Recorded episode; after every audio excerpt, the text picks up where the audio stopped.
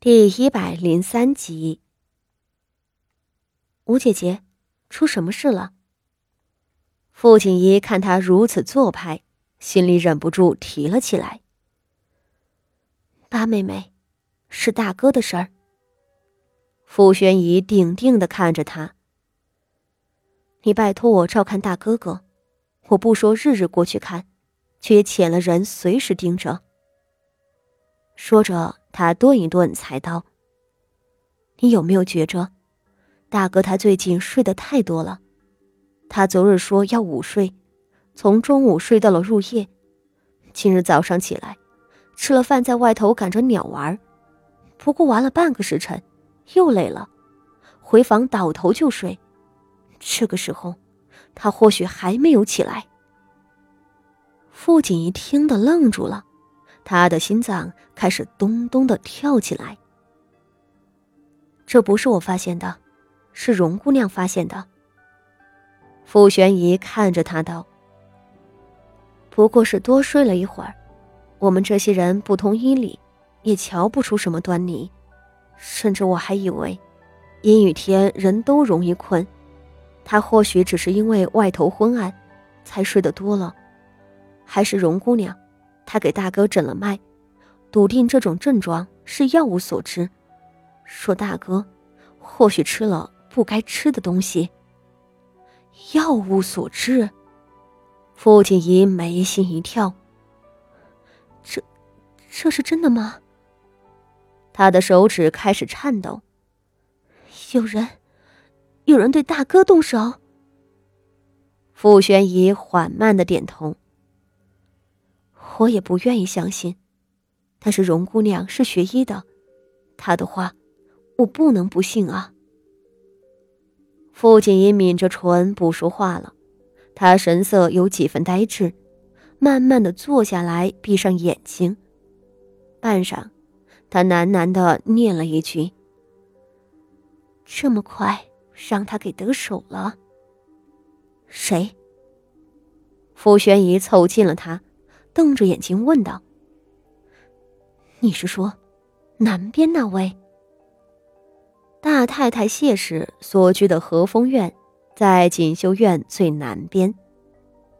傅锦衣捏着手指道：“除了他还有谁？”只是，他说着，一把攥住傅玄仪的手腕，道：“荣姑娘是怎么说的？”傅玄仪脸上露出了一丝愁色。不瞒八妹妹，说这是一件简单的事儿，我也不会急着跑过来了。傅玄仪叹道：“唉，荣姑娘每日来给大哥把脉，今日清晨，她告诉我，大哥的脉象有些许异常。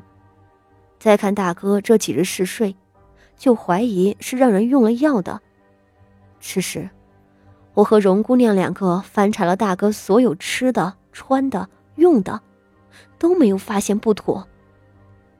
傅锦仪轻轻抽了一口气：“是吗？”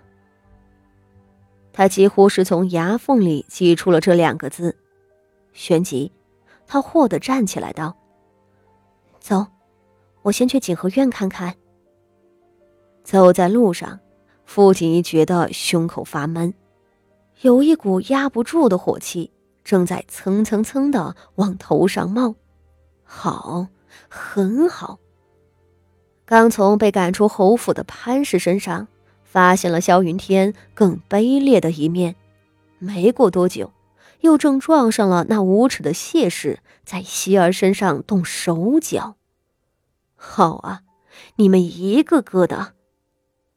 萧云天是武安侯，是三品大员，他暂时压不过，只能放一放了。可谢氏这边，看起来，傅家仪的那一条腿的教训，还远远不能令谢氏收敛。依着谢氏从前做过的那些事，傅锦仪是早晚要取他性命的。只是，谢氏如今的步步紧逼。让傅锦仪心中的戾气更盛，只想要不惜一切代价催谢氏的命了。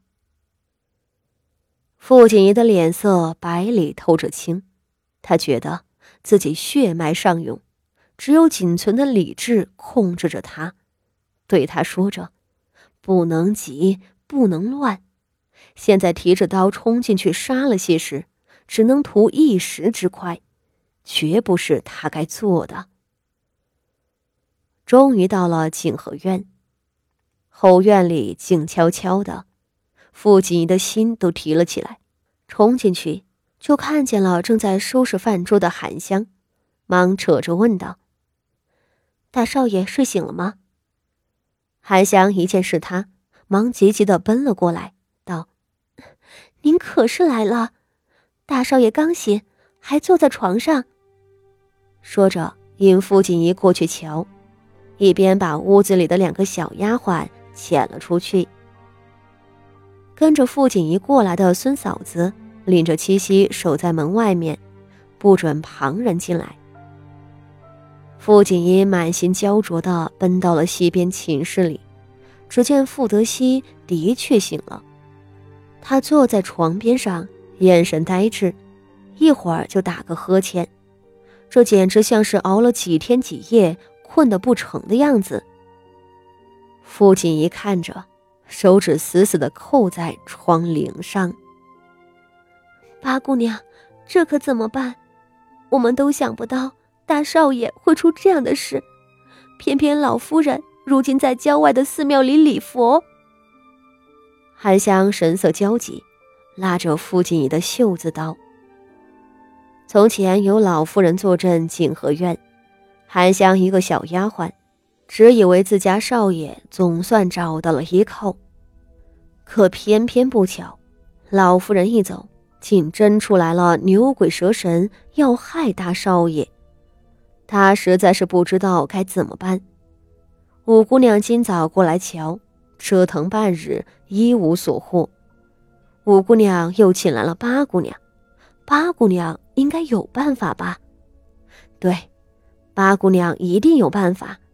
大少爷能从逸云斋那样活死人的地方搬进来，还能得到老夫人的看重和御医大人的诊治，那都是八姑娘拼了命争来的。八姑娘曾经说过，只有她才能救大少爷。韩香此时是真把傅锦仪当成了主心骨，他抓着傅锦仪，不住的絮絮的说着：“五姑娘吩咐了。”如今老夫人不在府里，偏偏出了这样的事，我们定要打起万分的小心。这件事，除了她和荣姑娘两个人知道，再加上我一个，其余的人都不准透露。我们三个今日将大少爷的屋子翻遍了，荣姑娘一样一样的东西都看了，什么也没有发现。荣姑娘还告诉我们，这下药的人思虑缜密。